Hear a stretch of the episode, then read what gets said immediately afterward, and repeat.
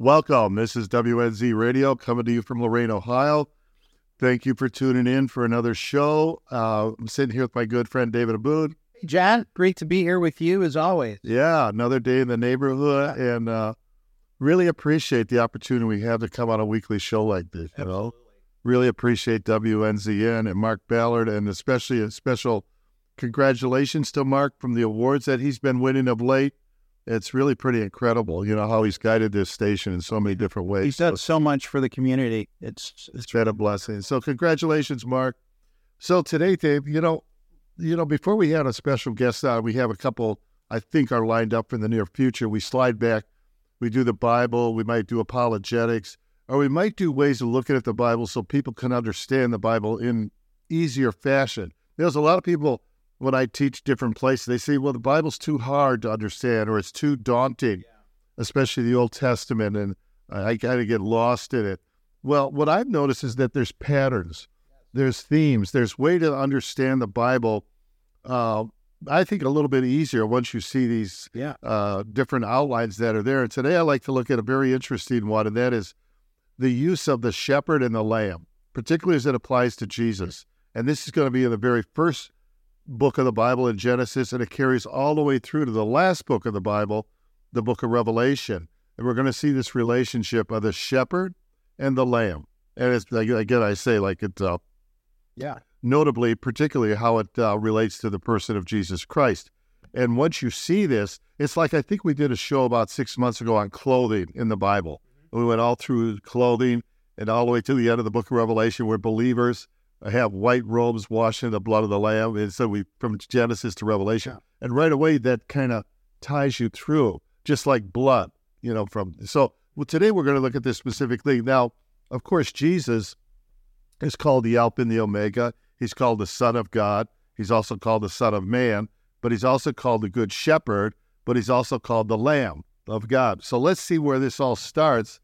The last place to start is at the beginning so when you go to Genesis chapter 3, this is right after Adam and Eve sin, and we kind of know the story. They listened to the devil and then they turned their back on God and they knew they had sinned and they were ashamed and they covered themselves with fig leaves and then they hid in the shade. You know, God came looking for them in chapter 3 and it's very interesting because it says and God was walking in the cool of the day and he says to Adam, Where are you? That's really the first question God asks in the Bible.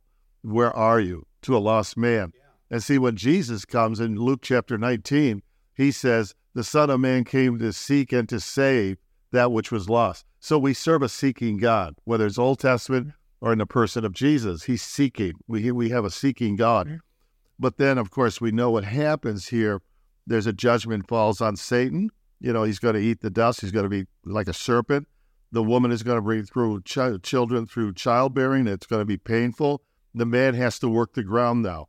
God doesn't curse Adam and Eve, but he does curse the ground. But then it says something very interesting that relates to what we're speaking about today, David. And it's in um, verse 21 of chapter 3, where it says, And also for Adam and his wife, the Lord God made tunics of skin and clothed them. Now, we don't know if this is a lamb or what kind of animal. What we do know yeah. This was the first death recorded in the Bible. Mm. And it's God's plan. Man's plan was to cover themselves with fig leaves. Man always wants to cover their sin and shame.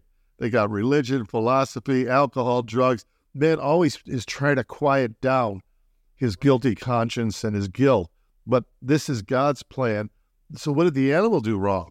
Nothing. Yeah, exactly. So, the innocent died for the guilty. Mm-hmm. Blood was shed. Mm-hmm. It was inadequate clothing and to put that clothing on, you took the old clothing off, the right. fig leaves. See what I'm saying? The first sacrifice. The first sacrifice, in a sense, and it was initiated by God, yes. not by man. Man's ideas ain't going to work. Mm-hmm. Uh, that's why the Bible will say, "The wages of sin is death," and then another place it says, "The soul that sins will die."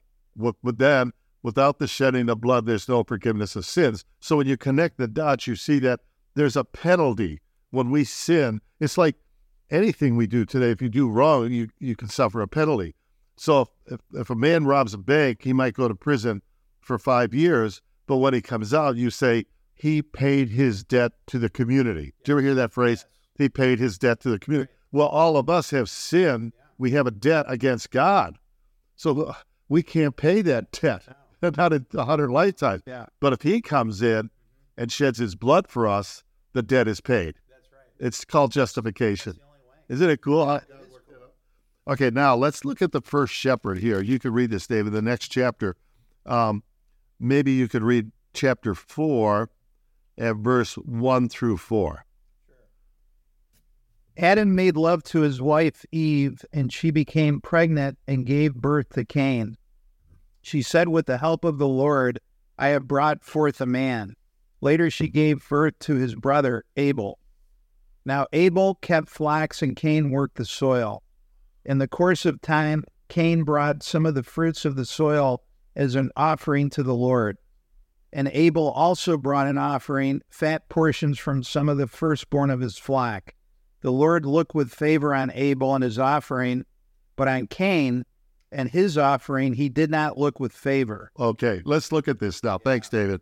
Number one, these are the first children born to Adam and Eve, right? Mm-hmm. Notice the firstborn is Cain and his brother Abel. Now, look, Abel was keeper of sheep. There we remember we're talking about shepherds and lambs. So here, here's your first occupation listed: shepherd. That's important when we get to Jesus, who is the good shepherd, and he's keeping sheep. Okay, that of course sheep are lambs, you know, the younger lambs. Cain is a farmer. He's a tiller of the ground. So they want to offer up a sacrifice to God, an offering, maybe Thanksgiving offering. But Abel brought the firstborn of his flock. So there you see a sacrifice, the very best. Okay, probably a lamb. I mean, he's a shepherd, he's got sheep, it's a lamb. And the Lord hmm. respected Abel and his offering, but he did not respect Cain and his offering. And then Cain was angry. So here we see this shepherd is offering a lamb. God accepts that sacrifice, and but his brother is angry because he's got a bad attitude and all this other stuff, and he ends up he's going to kill his brother. He's, he's- he takes him out and he kills him, and then God says, "What have you done?" He says to Cain, "What have you done?" And he says, "Am I my brother's keeper?" And it says in verse ten, God says, "The voice of your brother's blood cries out to me from the ground." So this is a very important thing Yeah. going on here because Abel is a type or a picture of Jesus Christ. Shepherd, shepherd, offers up an acceptable sacrifice, acceptable sacrifice, hated by his brethren. Yeah. Remember, it says in John chapter 1 Jesus came to his own, and his own received him not. He was killed by his fellow others, you know, Right. countrymen. Yeah. The other thing, of course, Jesus' sacrifice was accepted by God, and it says that his sacrifice doesn't cry out for vengeance. See, in verse 10, the blood of Abel cries out out, out from the ground for vengeance, you see. But in Hebrews chapter 12, verse 24, when you relate this comparison between Abel as a shepherd and Jesus as a shepherd, something very interesting emerges. And it says this uh, Hebrews chapter 12, let's see. Okay. Hebrews chapter 12, verse 24. Hebrews chapter 12. It connects the two in a real interesting way. Maybe you have that. Uh, okay. Uh, to Jesus, the mediator of a new covenant, and to the sprinkled blood that speaks a better word than the blood of Abel. See that? Yeah. See, Abel's blood spoke of vengeance and that, but Jesus' blood speaks of mercy and forgiveness. See, so w- once you understand this contrast between the Old Testament, New Testament, shepherd, sheep, which we're going to look at for a couple minutes here, you'll start seeing, oh, yeah, I see how the Bible is connected together. Doesn't it kind of pop open a little bit more? The imagery i- is, you know, so clear. When I first read the Bible, um, you know, I read uh, a scripture from Old Testament and New Testament every day. It took me a year to get through it, Right. a little bit less. Right. But after you got back and we started connecting again, you know, once you see that from the time of the sin in Genesis, that God had a plan and his plan was his son to come down for the perfect sacrifice. Because even after that occurred with uh, when God did the first sacrifice to give them the skins to cover up, but it was because of their sin. But then in the temple, you see in Israel that they're doing sacrifices morning and at night, Right. twice a day, Right. because it's not the perfect sacrifice Never. to get us into heaven and to forgive our sins. So then Jesus comes along, but the entire book, from Genesis to Revelations, is about Jesus coming, who he is. He's the Son of God, and he's the perfect sacrifice. To think that he's the Son of God, the perfect sacrifice, but the Son of God, in using the shepherd metaphor, uh, how humble, Yeah. how protective, Right. but gentle and strong Yeah. in the same breath, like David. David, the the the shepherd boy David killed a lion and a bear Right. With his crux, with his shepherd stick. Right. Right. Think about about that, but you know, Jesus had the ability to do that and to seek revenge for the people that were brutalizing him and putting him on the cross, but he chose not to. Yeah. Right. So it all ties in. yeah. That's it's a single. It's like a tapestry, like a real nice Oriental rug. Yeah. If you look at it on the backside, I used to see them because when I lived in, Ch- uh, we Right. go to Chiang Mai, you see uh, rug traders from Pakistan would come in, and you look at the back there, you got red, white, blue, all these threads going. You think, wow, it's a big mix mass. You flip it over, and it's gorgeous scene. It's all united. That's like the Bible. Well, yeah, but you know, John, eh, not to digress, but again, the the imagery throughout the Bible, once you understand that, as you as you taught me to look at it that way, then you see Abraham with his son going up, Right. We're going to look at that. how he goes back, and then he's Yeah. like resurrected. It, it's just perfect. Yeah, you'll see that. Yeah, it's just we'll see that. So again, look, when you think of just shepherds in the Bible, you think about this. Okay, there's the first one we saw is Abel, and then of course Abraham is a shepherd. Isaac is a shepherd. Moses is a shepherd. Remember when he has to leave Egypt? Yeah. David is the beloved shepherd, the shepherd boy. Remember, he's a shepherd boy when he kills Goliath. Mm-hmm. Amos is a shepherd. So you see this idea of shepherds all through the uh, Old Testament. Over a hundred references to the word shepherd in the Bible. So it's no wonder that who got the first birth announcement uh, Christmas to go see the baby was shepherds, right?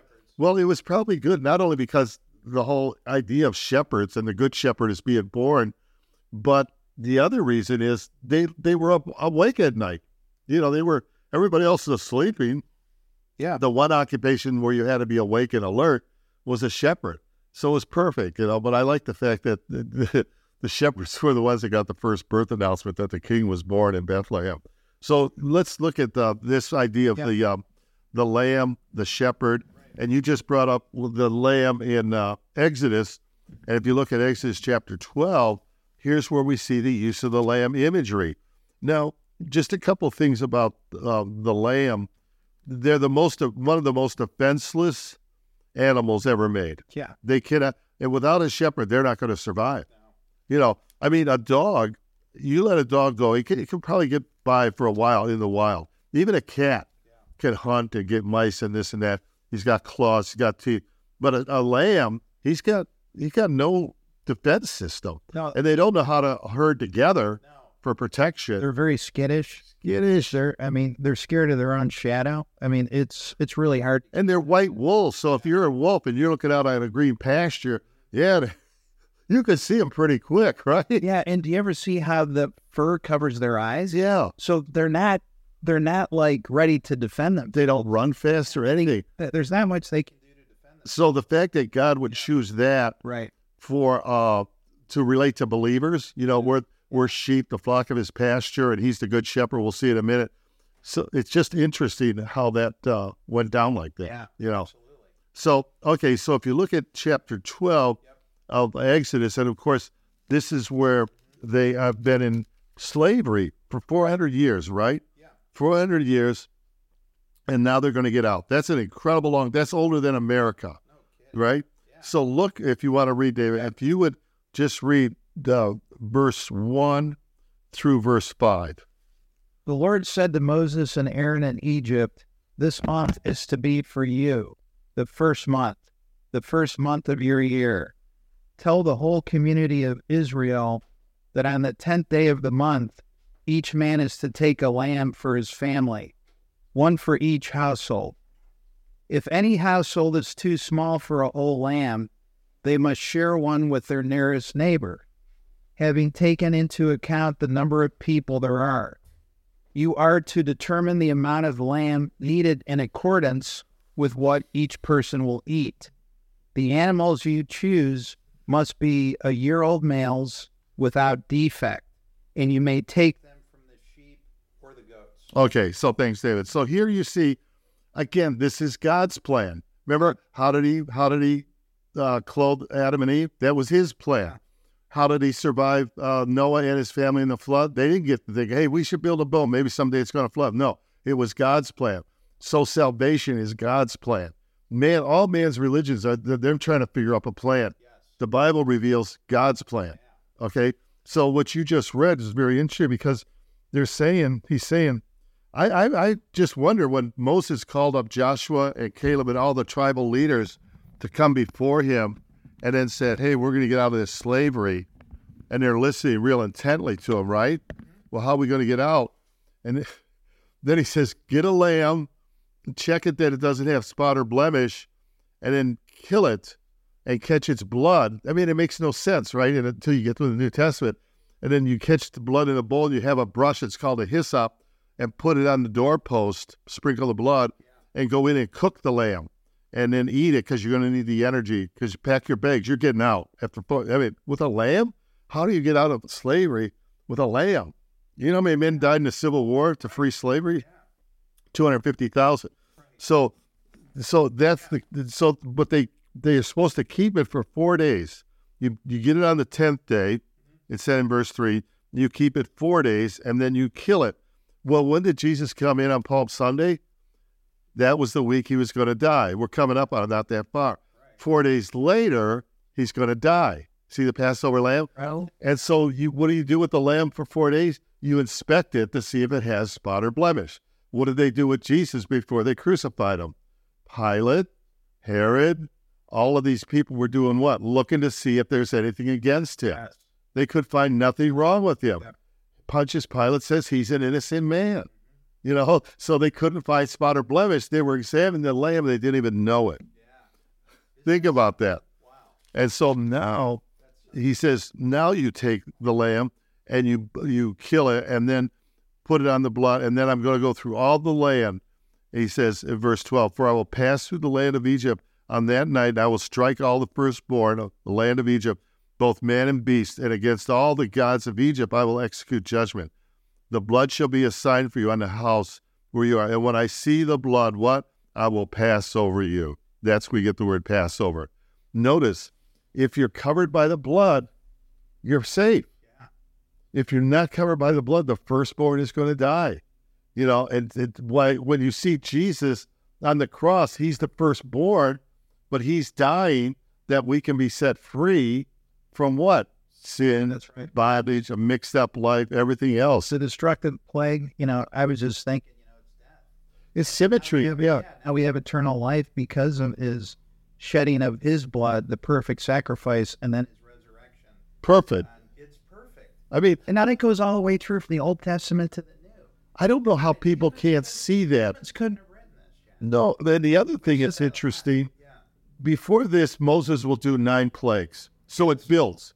It builds like this, okay? You're building. But the climactic moment is the death of a lamb and the blood shed, and now you have freedom. See, so when you study the life of Jesus, he's introduced as the Lamb of God who takes away the sins of the world, but his whole life, his ministry builds to what he calls my hour, my hour, my hour. What's his hour? His death and his resurrection. See how they both have this climactic moment? What you know, it's Yeah. It's really weird, David, because it's almost like either you're going to see this or you're not going to see it. But once you see it, you cannot not see it. Am I right? As a believer now, it makes perfect sense to you, does it not? Right. Yeah, look at it Perfect here. sense. That's why Jesus says, "Search the scriptures, for they testify about me." He says, "Search the scriptures." He's talking about Old Testament. Then he says, "Moses wrote about me." Yeah. He says that. Well, Moses is writing the book of Exodus. Y- You know, so I- guess well, while you were talking, the first thing that came to my mind is I was with someone over the weekend, and they were saying again, you know, when I retire, Uh huh. Uh huh. and what do you think of that, John? You, you and I have talked about that. Yeah, good. There- is no guarantee you're going to be around when you think you're going to retire. And there's, it- you know, um, we were talking earlier about some friends of ours and how they were looking at being a Christ follower. Yeah. Life is so much better. And you have the protective arm that you need in this world because you're not just in the material world. We've said that a million times. There's supernatural involved, and you need Jesus Christ's protection. And you can get it, but by getting that, he your life is so much more fulfilled. Oh, without a Every level. Right. Well, even to your point, David, on the Passover, he just didn't save them from something, slavery. He was saving them for something, the promised land. You understand? Once you see that, he, he- Jesus just didn't save you or save me. He saved us for something. Yes. So that we can live a victorious life and have a Christ centered family and see answers to prayer and be influencers for his sake Right. and, and to get our minds right Right. To apply to whatever career or job or creativity you're doing. It's all different now. And I try to tell people this.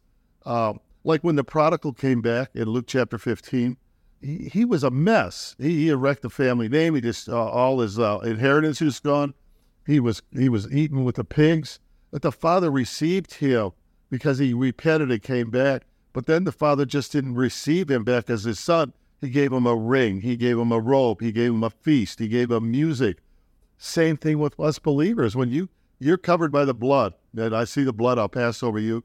God just doesn't leave you there. He says, "Okay, now I want to teach you my word. I want to bring you into a church community. I want you to learn hymns and songs. I want to show you how to have, make prayers and answer to prayer. I want to show you how to touch people's lives to change them for the kingdom of God." Not only that, he says, "I'm going to prepare a place for you that where I am, you're going to be there also." I mean, he's checking all the boxes. what's there not to to like or you know it again john it, you know after this past weekend again and i've brought this up in so many shows Mm-hmm. it's hard to get those people that are running around you know and we learned this in ecclesiastes with king solomon That's a good point. about how he just saw the whole light material world as a rat race Yeah. and he decided i'm going to see if i can get true pleasure and spend as much money as i can he had a winery women uh, you know homes that he built and he came back to say the only true happiness from the internal out is to be a christ follower Exactly. and think about that one of the probably the richest man in the world at the time Yeah. saying money doesn't buy it. And it's not just about being happy in this lifetime, but it's about the eternal life you'll have. Yeah, and it starts now. You know, and it, I mean, but I felt bad, you know, because then I'm, I'm saying, I said, gosh, I, I really wish you would read. oh, your friend that said that he's gonna I wait. said, you know, I really wish, because there's no guarantee, you know, uh, how long any of us are going to be here. It's true. We have no guarantee. So, No, no, but no, no. You're right, David. So here we see the lamb. We see the lamb, and it's in uh, how it's being offered up, and it, it offers salvation. Now, just go back a little bit. To, we'll look at a lamb again. Look at Genesis uh, chapter 22. Genesis chapter 22. I want to look at the lamb again. This theme runs all the way through Scripture once you really see it. Genesis chapter 22, Okay. and look at just uh, verses 1 and 2. Sometime later, God tested Abraham. He said to him, Abraham, here I am, he replied. Then God said, Take your son, your only son, whom you love, Isaac, and go to the region of Moriah. Sacrifice him there as a burnt offering. Okay, now this is a test. If you study the life of Abraham, he has these tests. Sometimes he fails, sometimes he's good. But they're building. Remember what I said about a climactic moment? This is the climactic moment. What's happened this climactic moment? He's taken his only son and he's going to offer him up.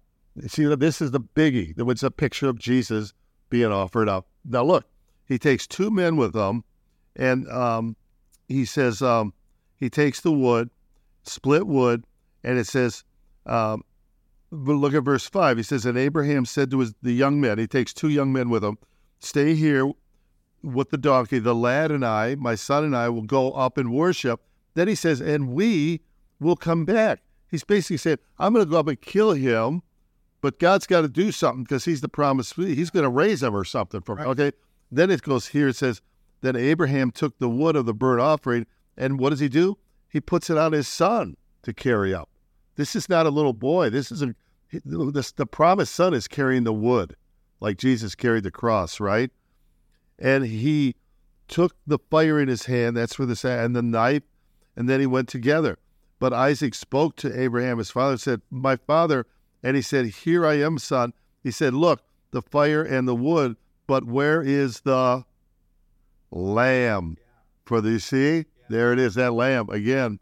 He says, Abraham said, My son, God will provide for himself the lamb for a burnt offering. So the two of them went, and of course, the angel stops before they can kill the boy, and he lifts him up. There's a type of death, the obedient son who carried the wood, type of death and a resurrection.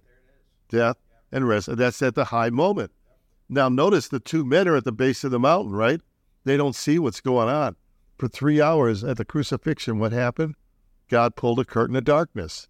It was between the Father and the Son. And then finally, it says here, uh, if you read um, verse 12 and 13, Do not lay a hand on the boy, he said. Do not do anything to him. Now I know that you fear God because you have not withheld from me your son, your only son. Abraham looked up, and there in a thicket he saw a ram caught by its horns. He went over and took the ram and sacrificed it to the burnt offering instead of his son. So Abraham called that place, The Lord will provide.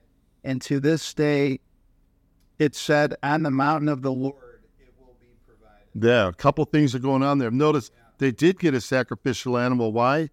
He got caught in the thicket, in the thorns. What did Jesus wear on his head? Crown of thorns, right? The other thing it says here is that he, um, that is that Moriah is right in the area where Jesus was crucified thousands of years later. That was right. But notice where uh, this is very interesting, where the lad says, "Where is the lamb?" Well, you see, in the Old Testament, they had to keep repeating the sacrifices because none of them could take away sin. They could just cover sin. And especially on the Day of Atonement, Yom Kippur, they had a big ceremony to kill. And that every year, every year, every year. And because you never had what was called the perfect sacrifice, it was all pointing to one day there'd be a perfect sacrifice. That's why, that's why, where is the lamb? There's no perfect lamb. But how does John introduce Jesus at the start of his ministry at the River Jordan? Behold the lamb. There's your lamb. You see the connection with the lamb. And then through what Jesus has done through his death and his sacrifice on the cross, in eternity, it says in Revelation, Revelation mentions the word lamb 28 times, but it says all the all the redeemed, everybody that's saved is going to be around the throne. And what are they going to sing? Worthy is the Lamb. lamb. You see the Old and New Testament there, Dan? Where's the lamb? Old Testament. Behold the lamb, that's the Gospels as we look at the life and ministry of Jesus. And eternity, we're going to say what? Worthy is the lamb. So if you understand the lamb, my point being from Genesis to Revelation, you're starting to connect the dots. That's what we want to do, David, is make this Bible understandable. Yes. Does that make sense? Yeah.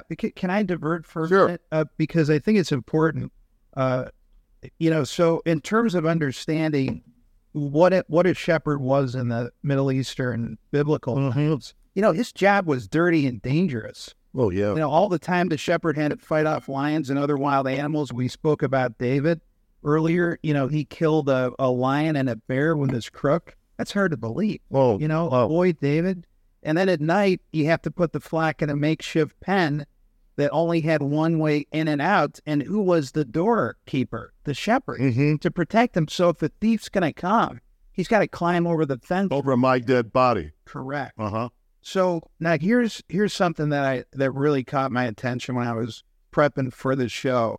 And it also we know that the sheep are skittish. They get spooked a lot, but the shepherd's voice calms them down. Yep. And you know, I read something. I I, I don't know if it's true or not, but because I I was not a uh, a shepherd, and I don't know much about sheep. But it says when you mix the sheep, a shepherd can call to them, and they will come to the voice. Yeah. And if you have different herds all mixed together, they will follow the voice they know. Yeah. And so I just started thinking about when we are in the midst of a storm, where you're thinking about those sheep that are in the midst of a thunderstorm and they're all scared running around and then he calms them down with his voice. Yeah, my peace I give The you. The word will give you that kind of strength Right. when you hear God and you understand how important, like the shepherd with the sheep, Yeah. we're the sheep, Yeah. how it can calm you down and help you move forward. Yeah. Because now The word once you become a sheep in God's fold, you hear his word. We're going to look at that in a minute in John chapter 10. Yeah. But think of your own life 20 years ago. The word of God was of no interest to you, right? You couldn't hear it. 2007 and 8 is when it's not that I couldn't hear it, but it didn't interest me. Yeah. And I thought when I was reading some of the stuff, Jonah being swallowed by a whale, I thought, what is this? Is this stuff really true? Yeah. I mean, I, I believe that Jesus was the Son of God. Right. When I started reading the Bible, I didn't know if some of it was made up or not. But when I needed to get into it, we, you know, um, when I had a crisis in 2007 and 8, that's when I allowed myself to sit down. And then God brought me you as my mentor. But that allowed me to sit down and say, I do have time for this because I am lost. Right. I am lost hmm and I'm thinking about bad things. So I pray that people don't have to come to the Lord when they're extremely Right, lost. right. I would rather they do it the easy way Yep. and start exploring while everything is going fairly good in their life. Yeah, I agree. Don't wait for Don't wait for a storm. Don't wait for a storm. don't follow me in the sense that I waited too long. Yep. Well, Yeah, to get into the word. yeah, but I mean, God's making up for those last years. So there we see this idea of the lamb, and again, the shepherd. You brought up a good point, David. The, the shepherd. Why God chose that? Number one, Israel. They didn't have cattle in that, right? So they they and uh, even though they were near the Mediterranean Sea, fishing wasn't their big, but they did have grazing land, and they raised sheep, and sheep could be raised for food, for meat, for milk, for wool, for clothing, and also for sacrifice. So that's very important. Yeah. Um, and so now the shepherd, he's got to be awake. He's got to be alert. He's got to be courageous. And he's got, like you say, he's got to know his sheep. He, he actually tends to his sheep. He carries a staff, which guides them, pokes them if needed. Uh, and then he has a club. A lot of times the staff is the club, so he can beat off a, a dog or something wild or a robber. And then he has the crook. We always see the hook thing. Yeah. And then he could pull them around, especially if one gets stuck in a ditch or something. Yeah. He could reach it down and pull them up by the leg. So there's protection, there's provision, guidance, and you say, you know, sheep are skittish. If they smell smoke, if they hear the cry of a wolf, they get really jittery because they got no defense mechanism. They're totally dependent on the shepherd. And it's like us as believers. We're Yeah. totally dependent on our the good shepherd. We are. You know, you know, we're totally dependent. And he'll never leave us nor forsake us, like you saw there. Yeah. The one that leaves is the hireling, the guy that just gets paid. He doesn't own the sheep. He don't care for the sheep. That's right. And, you know, I, I like John 10 11 that says, I'm the good shepherd. The good shepherd lays down his life for the sheep. Yeah, right. And that's exactly what David and all these other shepherds did Yeah, exactly. the wilderness. Yeah. They have nobody to help them. Well, let's look at that about the sheep and the shepherd. Look at Isaiah 53 then. We'll talk a little about the shepherd laying down his life and lamb. Again, we see the idea of the shepherd and the lamb going together. And Isaiah 53, what does he say here? Let me get right there. Um, maybe you have it and look at, um, why don't you start? Um, let go for three and four just to start. Okay. He was despised and rejected by mankind, a man of suffering and familiar with pain. Like one for whom people hide their faces, he was despised, and we held him in low esteem. Notice that? He's despised, he's rejected for no reason. But the, as a lamb, um, what what is he doing? Look at verse 4 and 5. Truly he took up our pain and bore our suffering. Yet we considered him punished by God, stricken by him, and afflicted.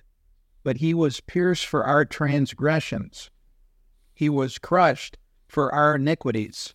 The punishment that brought us peace was on him, and by his wounds we are healed. The next verse, 6. We all, like sheep, There you go. Go on. have gone astray. Each of us has turned to our own way, and the Lord has laid on him the iniquity of us all. Isn't that true? Before we came to Christ, we were like wandering in the wilderness, weren't we? We didn't know, David. We didn't have a compass. No, we didn't have we didn't have much. I mean, uh, yeah, I think about how I behaved before I you know, I was with the Lord, and it was anything but a Christian. You know, I so um, yeah, th- this really gives you hope, and you know, but you know, I guess if I put myself in the place of those folks back then, you know, um, I, I'm just wondering, would I have been in the crowd saying crucify? Oh, with Jesus. Well, there was two people groups, you know. I mean, you maybe there was three. He had real enemies, the Pharisees they wanted to kill.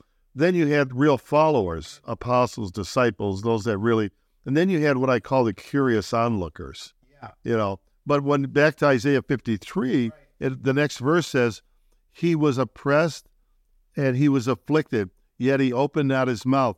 He was led as a lamb to the slaughter. There's the lamb. And as sheep before the shearers, he, didn't open his mouth. So you can think of those sheep on, on the very Passover day, they're being led up a ramp up to the altar, and their throats are going to be slit. They're not, what can they say? What can a sheep say? Uh, or, you know, but Jesus is being led. It even talks about him being tied up Yeah. you know, and they're leading him, and he's he's not defending himself. He says, "Nobody takes my life from me; I lay it down." Yeah. He told Peter, "Right now, I could call twelve legions of angels. I could call twelve legions of angels and smoke this place." Mean, That's right. but he didn't. He did. He was allowed himself to be a lamb. He's a lion of Judah. He's the king. He's a God, but he's lowered himself to accept that kind of a, a, a moment. in you know in Isaiah, you know th- that's why you know again, uh, when you were teaching me how this how the Bible connected, you said the Old Testament is one side of the sword, the New Testament is the other, and the point is Christ. Yes, the uh, Connects them. So when you look at Isaiah right now, in order to understand who Christ was, what he did, you begin in the Old Testament, which contains prophecies like we're reading concerning the coming of Christ as the guilt offering in Isaiah 53. exactly And right. it's in verse 10 where it says, Yet it was the Lord's will to crush him and cause him to suffer. And though the Lord makes his life an offering for sin, he will see his offspring and prolong his days, and the will of the Lord will prosper in his hand. Yep. It was God's will. But you Yeah. see, it, it all connects from Exactly. There you go. you know, you, you know, uh, it's all there. And, and once you showed me a 30,000 foot view of the Bible, yep. it made all the details less complex. Yeah, that's right.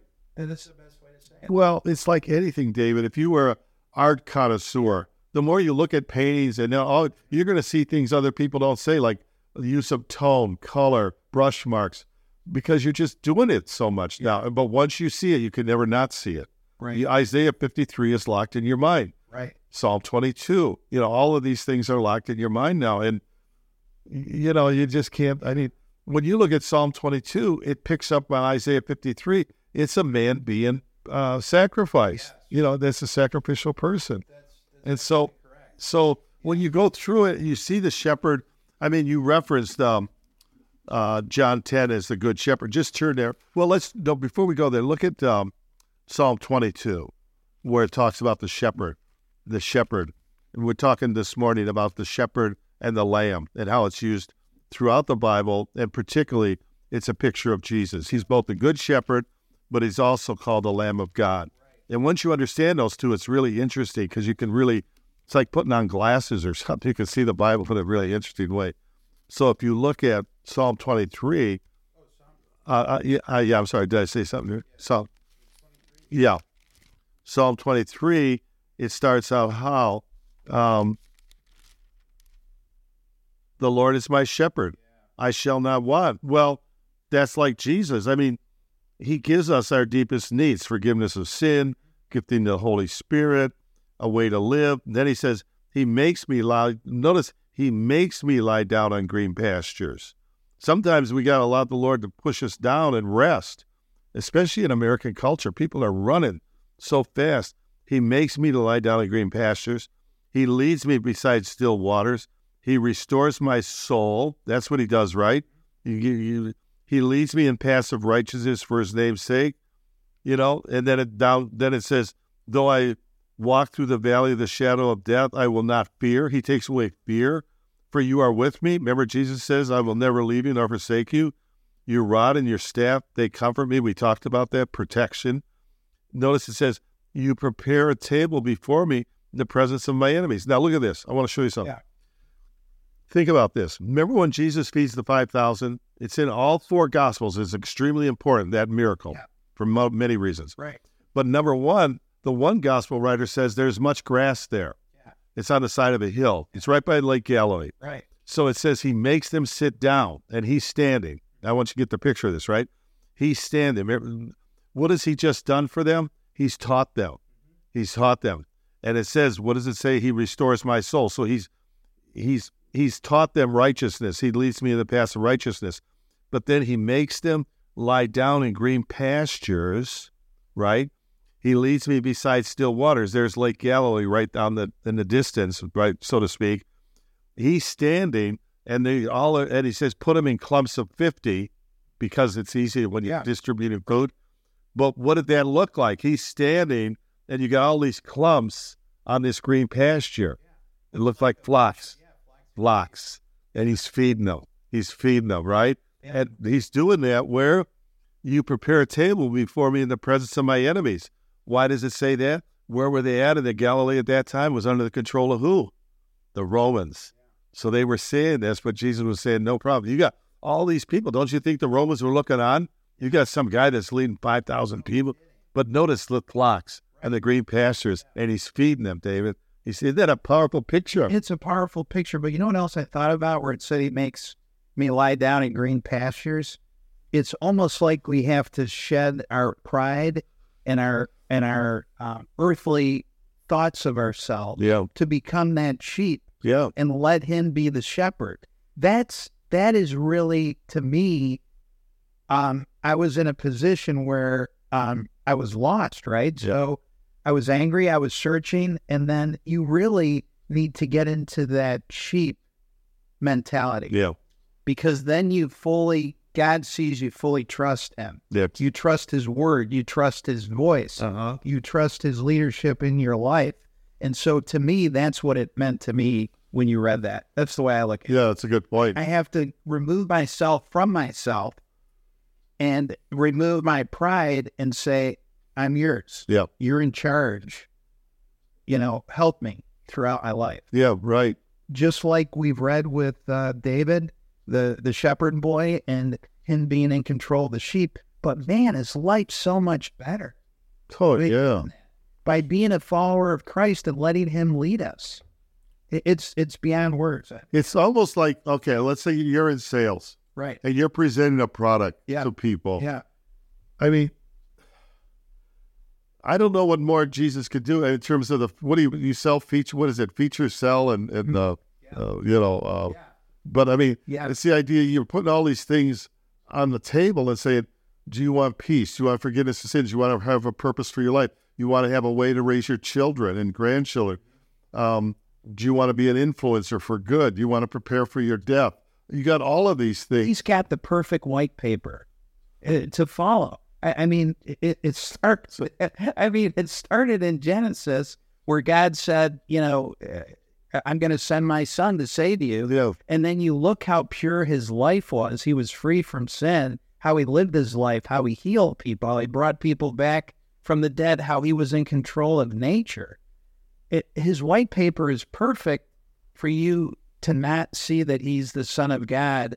You have to pray Yeah. that God opens your eyes to allow you to see this. yeah. That's the best That's the best thing. If somebody's listening, the beautiful thing is we're approaching Easter is in fact the whole sacrificial system established in the Old Testament for the it is set for the coming of Jesus Christ. yeah, right. And so now as we're getting closer to Easter, it all plays out just And isn't it interesting?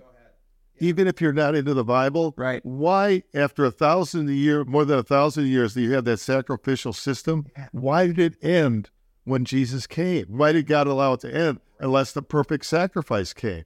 And that's right when it ended in 70 AD. So there's so many lines that are converging on the person of Jesus Christ, and then you look at the impact of his life 2,000 years out, right where we're sitting here today. Yeah. I mean, you look at universities, Cambridge, Oxford, Harvard, Brown, Princeton, they all started as ministerial schools. Yeah. Leprosy, literacy, widows, okay, orphanages, hospitals, all because of this 33 year old Nazarene on the backside who claims he's God and dies the worst death.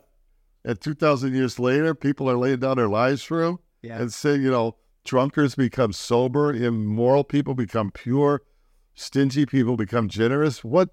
all, all, all the way till the end. Even when he was brutalized, even when he was hanging on the cross, he was taking care of that criminal, bringing him to heaven, focused on where his mom was to make sure she was cared for Yeah. before he died. You don't, I mean, what else is there to say, even in his death? Yeah. He was perfect. He, Yeah. he was, Father, forgive them. Yeah. They don't know what they're doing. so it's, It's too much to take he's in. got the perfect white paper.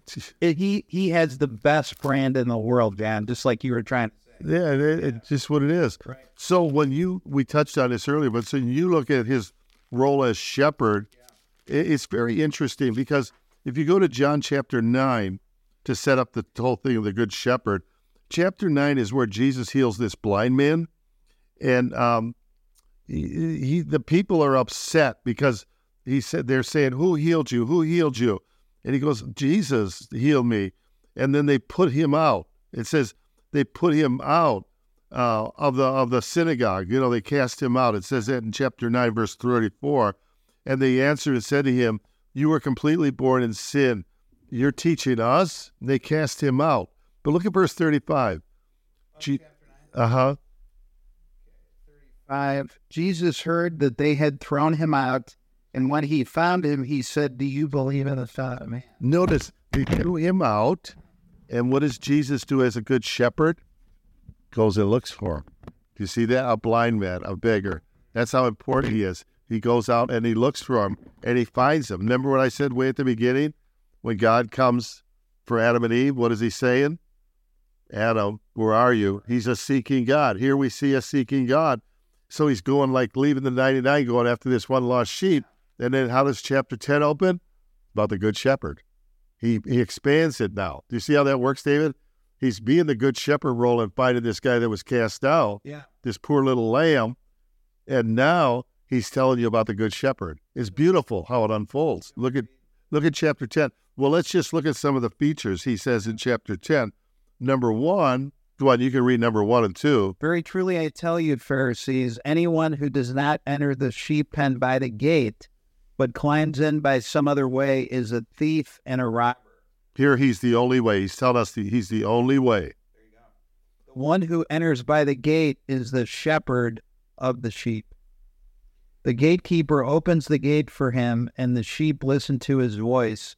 He calls his own voice, his own sheep by name, and leads them out. There you see like a shepherd imagery here. You know, like you said earlier, we hear his voice in his word, in the scripture, and and we won't follow strangers. That's why somebody that's really into the word of God and real they don't tend to get caught up in cults and false belief system.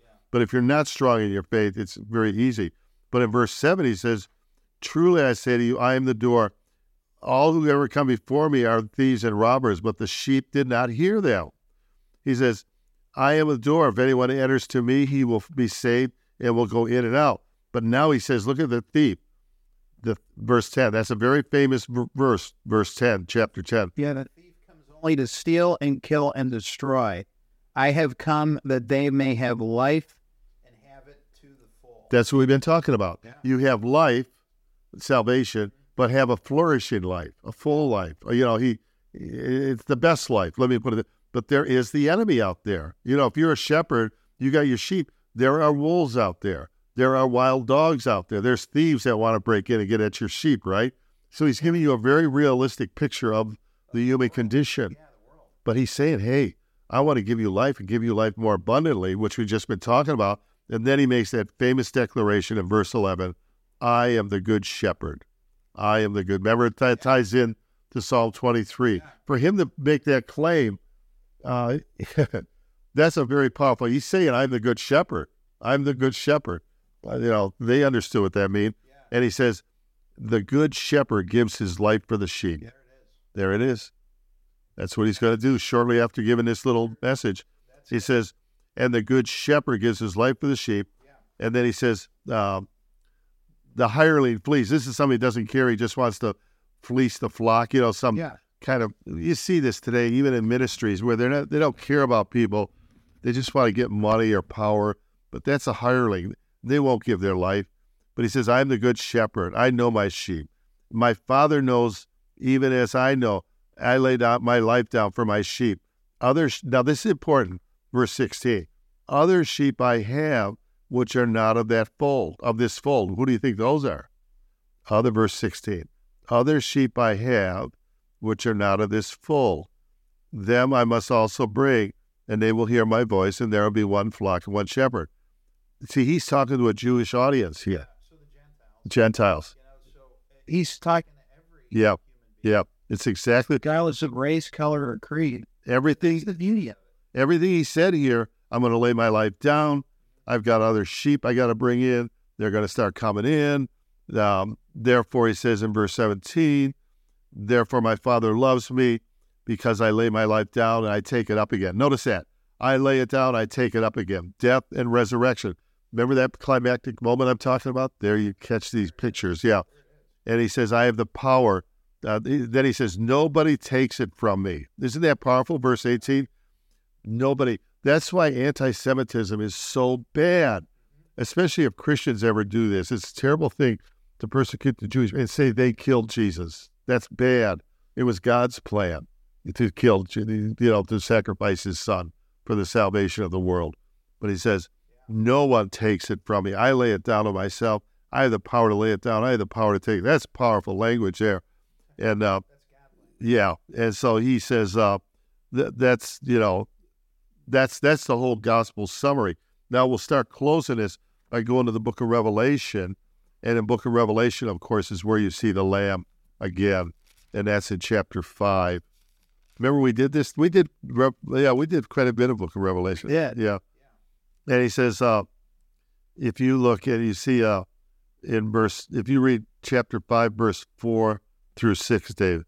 I wept and wept because no no one was found who was worthy to open the scroll or look inside.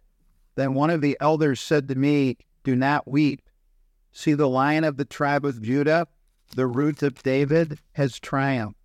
He is able to open the scroll and its seven seals.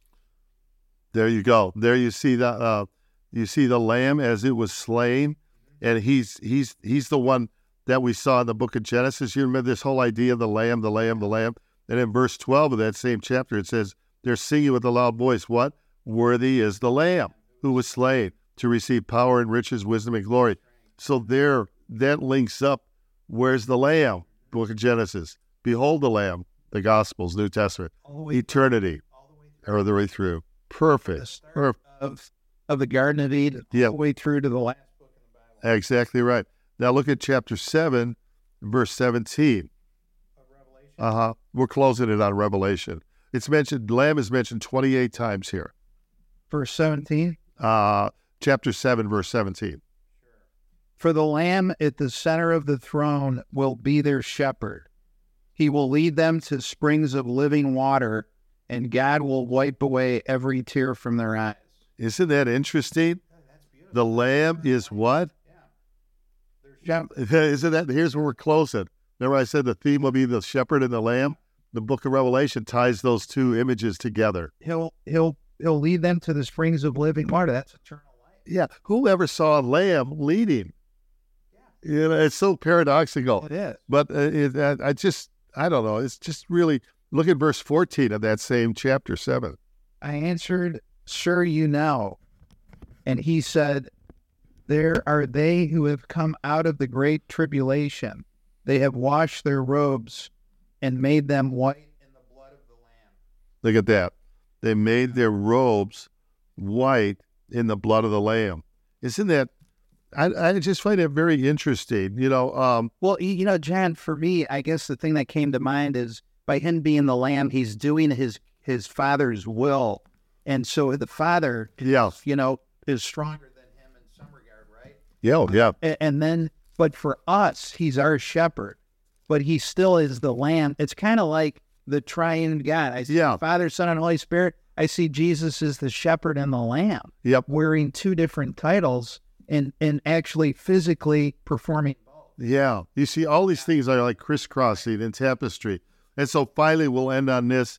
And this is a summation of everything, but in chapter 19, in verse 7.